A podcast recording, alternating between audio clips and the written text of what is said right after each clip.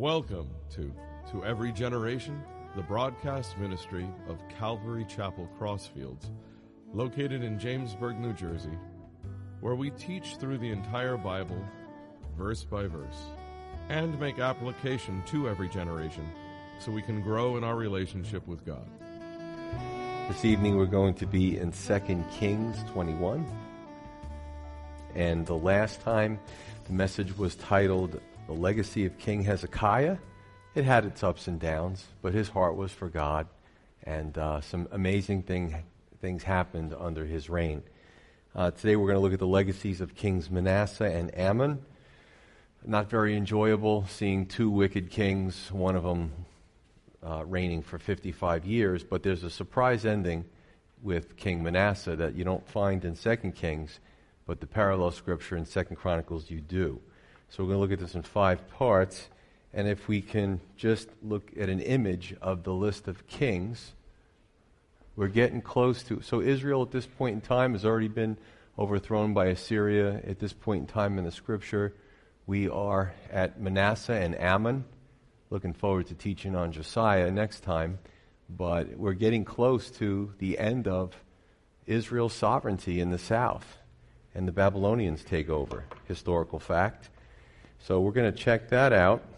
And we're going to jump in in verse 1. It says, Manasseh, King Manasseh, was 12 years old when he became king, and he reigned 55 years in Jerusalem. His mother's name was Hephzibah, and he did evil in the sight of the Lord according to the abominations of the nations whom the Lord had cast out before the children of Israel. For he rebuilt the high places which Hezekiah his father had destroyed. He raised up altars for Baal and made a wooden image, as Ahab, king of Israel, had done, and he worshipped all the host of heaven and served them. He also built altars in the house of the Lord, in the temple, of which the Lord had said, In Jerusalem I will put my name. And he built altars for all the host of heaven in the two courts of the house of the Lord. Also, he made his son pass through the fire. Talk about that. Practiced soothsaying, used witchcraft, and consulted spiritists and mediums. He did much evil in the sight of the Lord to provoke him to anger. He even set a carved image of Asherah. Remember all these false gods, these different names, right? That the pagans were worshiping, that he had made in the house of which the Lord had said to David and to Solomon his son, In this house and in Jerusalem, which I have chosen out of all the tribes of Israel, I will put my name forever. And I will not make the feet of Israel wander any more from the land which I gave their fathers, only conditional statement, conditional promises, only if they are careful to do according to all that I have commanded them and according to all the law that my servant Moses commanded them. But they paid no attention, and Manasseh seduced them to do more evil than the nations whom the Lord had destroyed before the children of Israel. So, one out of five is the spiritual evaluation of King Manasseh. In verse 2, you got Manasseh, who's supposed to be a man of God, he's supposed to be a believer, but he's turned his back on, on his faith pretty much. And some of the practices that he was allowing as the king in this area of Jerusalem and Judah, um, the scripture tells us the things he did, that's, what, that's why God drove out the former inhabitants of the, of the uh, area, the evils that they did. And it's really sad when you know, the culture of believers emulates the evil practices of the world in any time period. So, what are the things he practiced? Well, A, he rebuilt the high places in idol worship that Hezekiah destroyed. B, in verse 3, he worshiped the host of heaven. When you kind of take that apart and you look into the original language, uh, it does appear that he had some sort of astro- astrological worship, you know, the worship of the stars. Even in the New Testament, it says not to worship angels, you know, and you see some people that practically worship angels, and if you're a Christian, you're really not supposed to do that. Uh, you're only supposed to worship God. He put C, put pagan altars in the temple of the Lord, which was really blasphemous. D, he made his sons pass through the fire. And this was a, a barbaric form of child abuse. Uh, there was a god named Molech, and they made a metal image of him, and, you know, it was just horrible. They heat up this god, this stupid image in, in, the fire, and then they would sacrifice babies to this, this god. So Um, listen, there's some barbaric things that people do today that maybe it's not Molech, maybe it goes by a different name. Uh, but when you don't know God, it's, you know, sky's the limit to your depravity. E, he involved himself with, and Christians ask me this, well, what about the, hmm, the Long Island medium or this one or that one? I'm like, this is what this, this is what this what it says in the scripture. You know, be careful. E, he involved himself with soothsaying, witchcraft, spiritists, and mediums. You know, if we're not getting our information from God, from the Holy Spirit, then we're getting it from the underworld. And God was very specific about not following these things. Remember, this is the king of Jerusalem. Frightening. Sadly, Manasseh undid the reforms of his father, King Hezekiah, and it shows that it only takes one generation for everything to go bad. Isn't that amazing? Good dad, you know, miracles, all kinds of stuff. And here he's doing these evil things. You know, Pastor Paul's going through Ecclesiastes on Wednesday, and Solomon had the same complaint. You know, I, I worked so hard to build this empire. Well, how do I know that my kids are not going to squander it? How do I know they're not going to lose it? What's the character of my kids going to be when they grow up? And I'm paraphrasing. So you don't know from one generation to another. Uh, in 1 Corinthians 5, Paul Jr. is going to cover next Wednesday. Uh, the Apostle Paul speaks about purging the leaven from the church. You know, sin was uh, metaphorically looked at as leaven because it spread and spread and spread. And the Corinthian church had all types of evil practices in it. And Paul said, This is bad. We can't do this. You know, you got to stop this. But it just goes to show how quickly evil can come back after it's seemingly been eradicated. It's the wickedness of mankind. You know, it reminds me of it's pool season now. I got an above ground pool, and what a pain. The chemicals, and I got to shock the pool and kill the bacteria and kill the algae. And if I just ignore it for a week or two, it's all coming back. That's my analogy this evening. So if you have a pool or you go to a pool, shock the pool, kill the bacteria, kill the evil, but give it some time and it creeps back again. You got to be on it. We got to be on it in our lives, in our nation, in our church. This is, we have to fight that good fight of faith till the Lord comes back. Verse 9, it says, Manasseh seduced them to do more evil. Seduced. You know, this is usually looked at as in a sexual type of connotation, but here, from up above, the king was seducing the nations into the, the nation into following these wicked practices. And I'd love to make the parallels because we can't escape this because we see it. You know, I have a, a, a, new believer. She's not here right now, but she came up to me in a panic. And she, she said, I, I brand new believer. She says, Oh, I, I was looking at this teacher and that teacher. And she said, And I went online and I said, Stop. That's the problem. Going online to find spirituality is like walking into a dark forest. You don't know what you're going to get. So she kind of went through all these things, and I kind of brought her down to, she goes, I almost didn't go to church today. I'm like, you got to stop looking at this stuff. You got to build yourself up in the Word because there's a lot of bad things out there. There's this, actually, Dave Hunt wrote a book called The Seduction of Christianity. And he chronicles all the false teaching, all this false doctrine that's out there that people in our, in our time, in our area, are following. Seduction. You know, you see it on TV. There's a, a the media is a, is a seducing force. They're a propaganda machine. You know I'm saying? This, this seduction has made its way into universities and, and a lot of the institutions in our nation. It really is a spiritual battle. So we really have to know what we believe, why we believe it, and not to be seduced into these subtleties that look good on the surface, but they're actually pretty, quite wicked. So again, People don't change. Thousands of years later, it's the same story. Verse 10, we continue. It says, And the Lord spoke by his servants, the prophets, a lot of prophets, saying, Because Manasseh, king of Judah, has done these abominations, he has acted more wickedly than all the Amorites who were before him, and has also made Judah sin with his idols. Therefore, the Lord's, thus says the Lord God of Israel Behold, I am bringing such calamity upon Jerusalem and Judah that whoever hears of it, both his ears will tingle. And I will stretch over Jerusalem the measuring line of Samaria and the plummet of the house of Ahab. I will wipe Jerusalem as one wipes a dish, wiping it and turning it upside down. So I will forsake the remnant of my inheritance and deliver them into the hand of their enemies, and they shall become victims of plunder to all their enemies, because they have done evil in my sight, and have provoked me to anger since the day their fathers came out of Egypt, even to this day. And again, on first glance, you know, skeptics, people who don't know the scripture, said, See, I always, always knew that God was a mean God. He's not a mean God. This, the child abuse and the sexual abuse and the, uh, the burning the kids alive on these false, God was like, Whoa, time out. This got to stop. So when you really take the Bible in context, it makes a whole lot of sense. And he warned them beforehand. So, two out of five is God's judgment on the southern kingdom of Judah. And again, what is God prophesying? Through his servants, the prophets. That in 586 BC, the Babylonians would finally get in after a long siege and destroy the whole system. You know, the temple, you know, take people as captives, uh, burn. It, it was just a horrible thing. But it, what's even more horrible is God just did a great miracle and delivered Jerusalem from the hand of the Assyrians.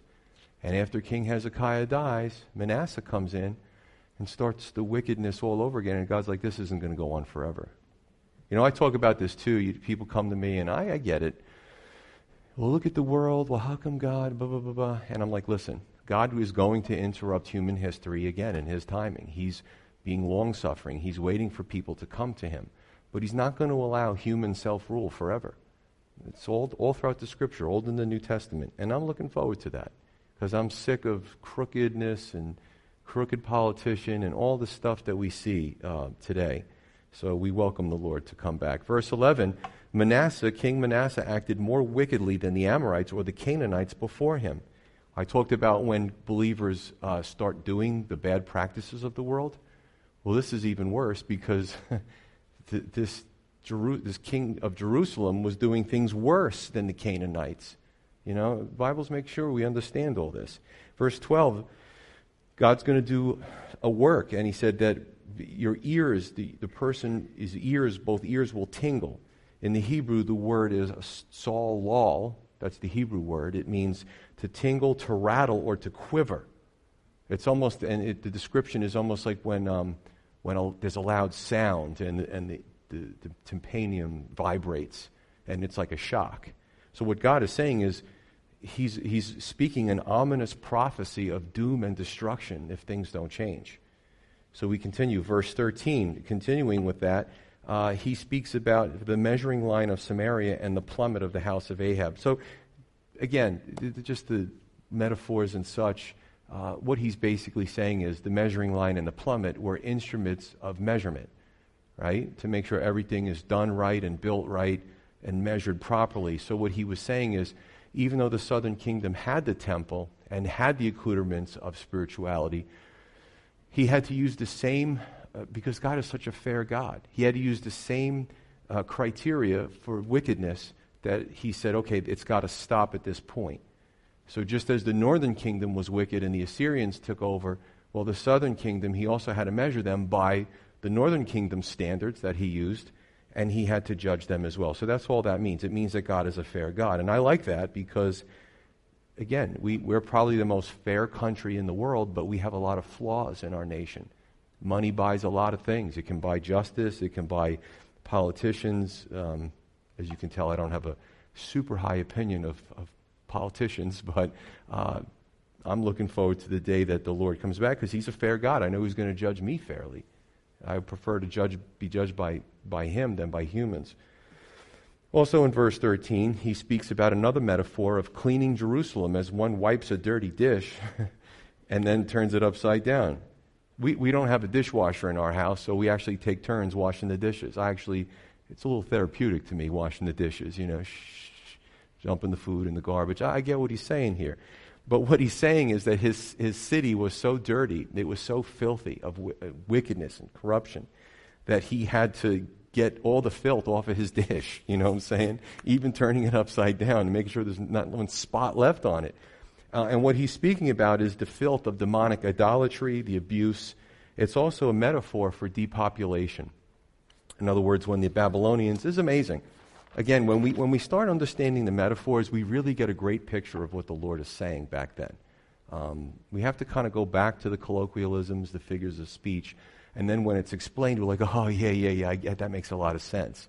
Uh, but the Babylonians were going to come in, and uh, not only were some of the Jerusalem uh, inhabitants killed in the battle, but many of them were also uh, expatriated. I, I, wouldn't say deported. A better word is expatriated because they were taken from their own city forcibly and sent to Babylon. So you saw the population drop considerably in Babylon. Everything he says makes perfect sense here.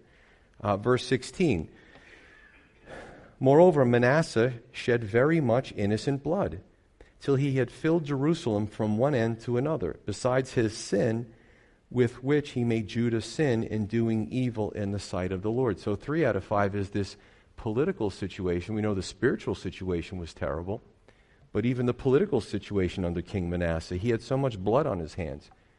Now, this is interesting because I'm really liking the fact that on Wednesday I'm in Second Kings and on Sunday I'm in Isaiah and we, we've had a few uh, uh, weeks of, of overlap because Second Kings talks about the history, Isaiah talks about the history and the spiritual condition of the people. So we're starting to see overlap, the Venn diagrams type of things. Um, but basically, according to the Jewish Talmud, the prophet Isaiah was sawn in two by his persecutors under King Manasseh. Imagine that. That's a horrible thing to, to be alive and forced hell to hell. Now, th- don't forget, is a prophet of God. They just did not want to hear the truth. They did not want to hear what God had to say. And, and they, they kind of, Jesus does this with the, the parable of the vineyard. He picks this up in the New Testament. Fascinating. Um, and they eventually start killing the prophets as if that's going to stop God's judgment. God was merciful in sending the prophets and sending the Messiah. This is what evil does. It makes you crazy. It literally makes you insane. You actually start to fight against God. Um, you know, people come to me all the time, whether it's a professor in college or this, that, and the other thing, family member, and they want me to talk to them, of course, but uh, I don't get mad at people. I don't have to defend God. God's much more bigger and powerful than I am. So I try to lead people to the salvation and the goodness of God. But if they're going to keep thumbing their nose at Him and fighting against Him, eventually they're going to deal with Him. And I can just say I did my best. So this is what's going on. They killed poor Isaiah, great prophet, 66 chapters. Um, it's actually picked up in the New Testament, Hebrews 11:37, speaking about all the martyrs that were killed, and a lot of the martyrs were killed by their own people. Sadly enough. So in 11:37, it speaks about specifically the martyr. Doesn't say his name. That was sawn in two. Um, it had to be a horrible death. Verse 17, we continue. Now, the rest of the acts of Manasseh, all that he did, the sin that he committed, are they not written in the book of the Chronicles of the kings of Judah? So Manasseh rested with his fathers and was buried in the garden of his own house, in the garden of Uzzah. Then his son Amon reigned in his place. So, for the death of Manasseh, four out of five. This is the coolest thing. Uh, whenever I go into Kings or Chronicles, I go into the other parallel books. So, I'm in Kings. Kings is very you know, just the facts, the history. But if you go into Second Chronicles, you get more of the spiritual end of what's going on. I'm not going to read it, but Second Chronicles 33, you can read it on your own. 11 through 19, you might miss it in Second Kings. That's why it's always good when you do a Bible study to bring all the other scriptures together so you can get the full picture. So, yes, he was wicked. Yes, for maybe 54 years of his life, he committed wickedness. But something happens. Second Chronicles 33, 11 through 19, it says that Manasseh was captured by the Assyrians. They were in power. And they bring him to, I guess at the time was sort of like their second capital. They send him instead of uh, to uh, Nineveh, they send him to Babylon, right? The details, details, details. He was abused by his captors, no Geneva Con- Convention. He was afflicted while in captivity. He repents. He's alone, he's abused, he's bleeding, he's suffering, and he starts to think about his life and thinks, gee, I wonder, and I'm, I don't know. I guess it was this is God trying to show me something. Am I being disciplined? Now, some people to their very death curse God, but Manasseh repented, and God forgave him. Pretty, pretty impressive stuff when you read it. when I read it, I was like, whoa. He was eventually released from captivity, sent back to Jerusalem, and this is really important. He tried to undo the evil that he did all the years up to that point. That's real change. That's real repentance. That's fruits of repentance. He goes back home and he, and he goes, he's a changed man. And he goes, oh my goodness. He probably walks past the high places. I built that. He, he goes to the temple. Oh, I put, a, I put a, an idol in there. So here he goes. He tries to knock all these things down and he tries to, to fix things, and that's beautiful. Um, I came up with an expression that if there's no observable change, then there's probably no spiritual change. It's a no brainer. You know, and listen, when we become Christians, we have a desire to please the Lord. Right away, we don't do anything really because we're still finding our way. But a year goes by, five years go by, there should be an observable difference in our life. So I'll repeat that again. If there's no observable physical change, then there's probably no spiritual change. Because repentance means change, right?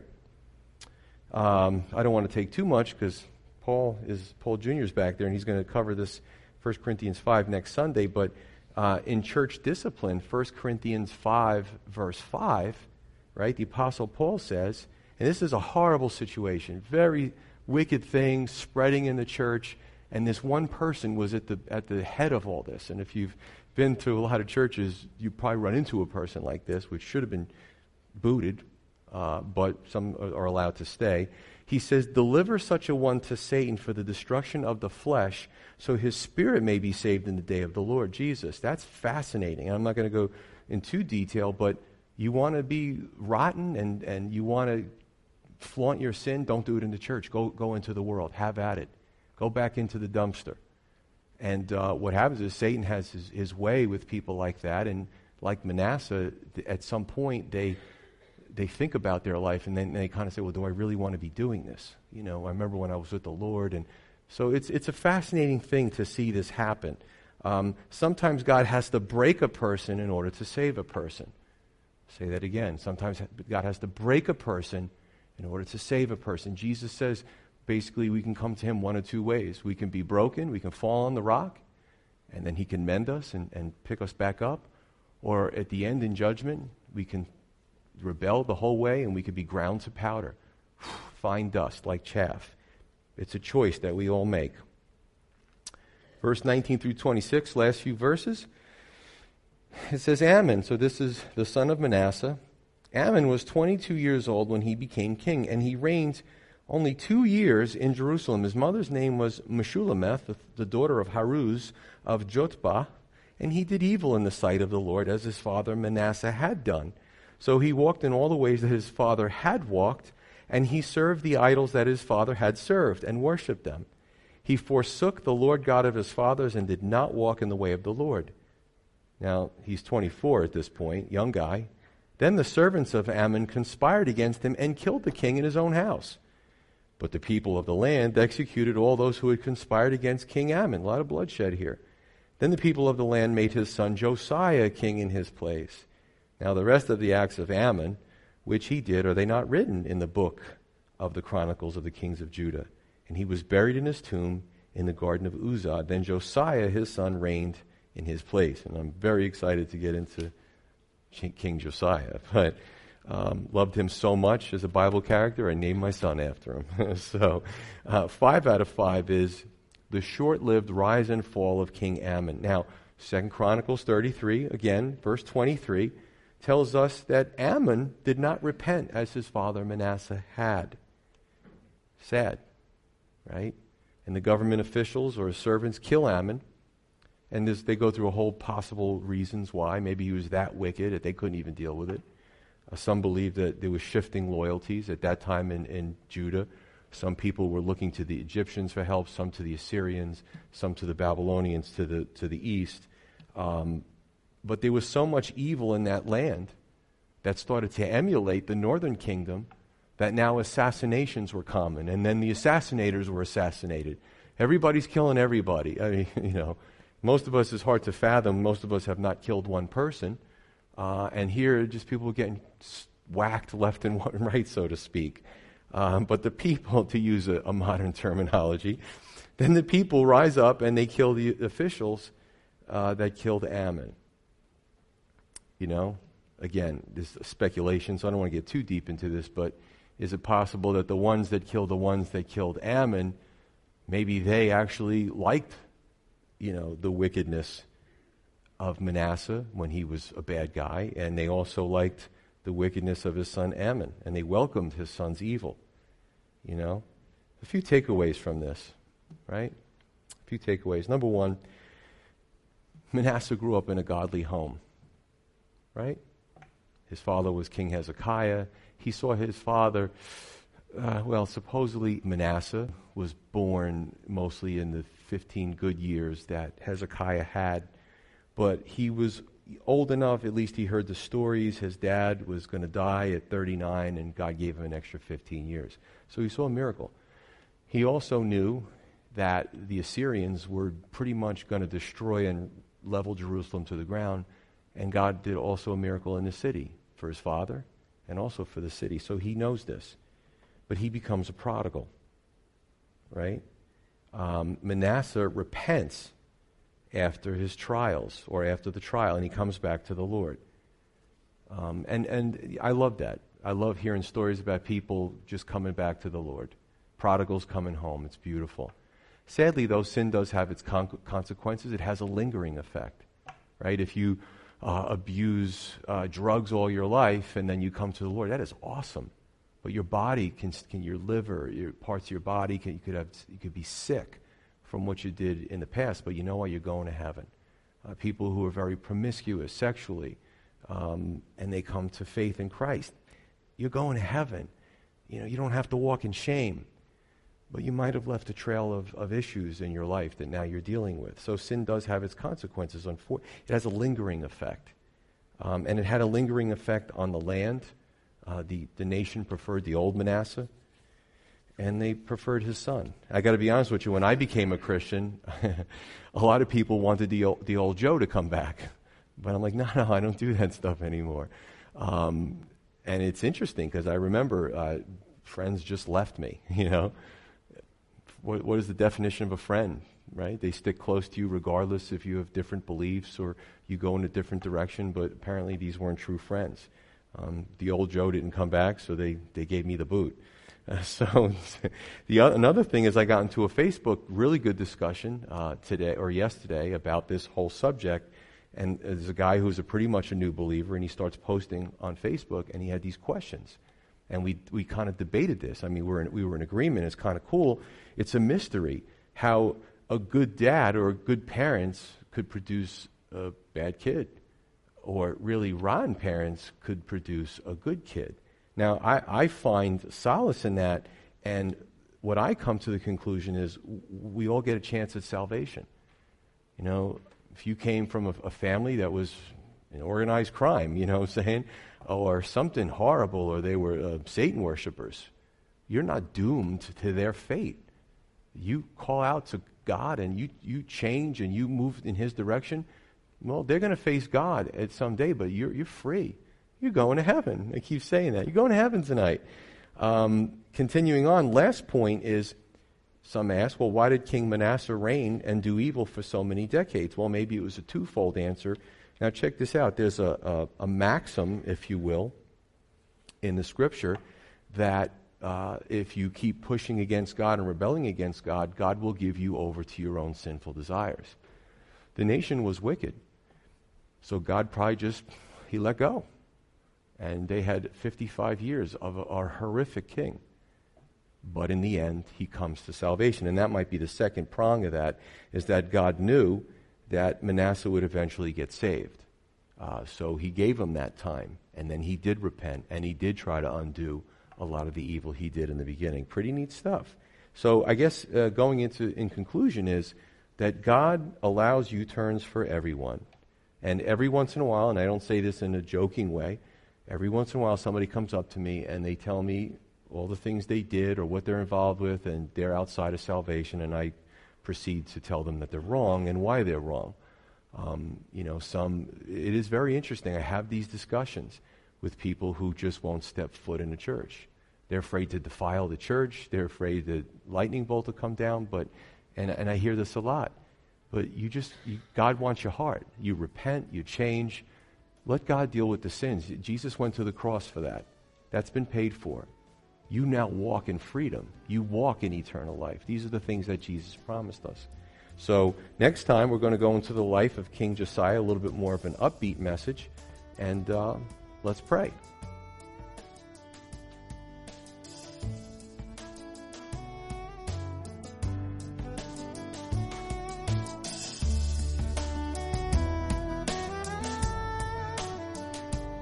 You've been listening to to Every Generation from Calvary Chapel Crossfields. We're located at 15 Half Acre Road in Jamesburg, New Jersey. We meet for Bible study Wednesdays at 7:30 p.m. and Sunday service begins at 10:30 a.m. On Sundays we have children's church for all ages in addition to infant and nursery care. You can find out more about the ministry here at Calvary Chapel Crossfields by going to cccrossfields.org. Thanks for listening, and may God bless you.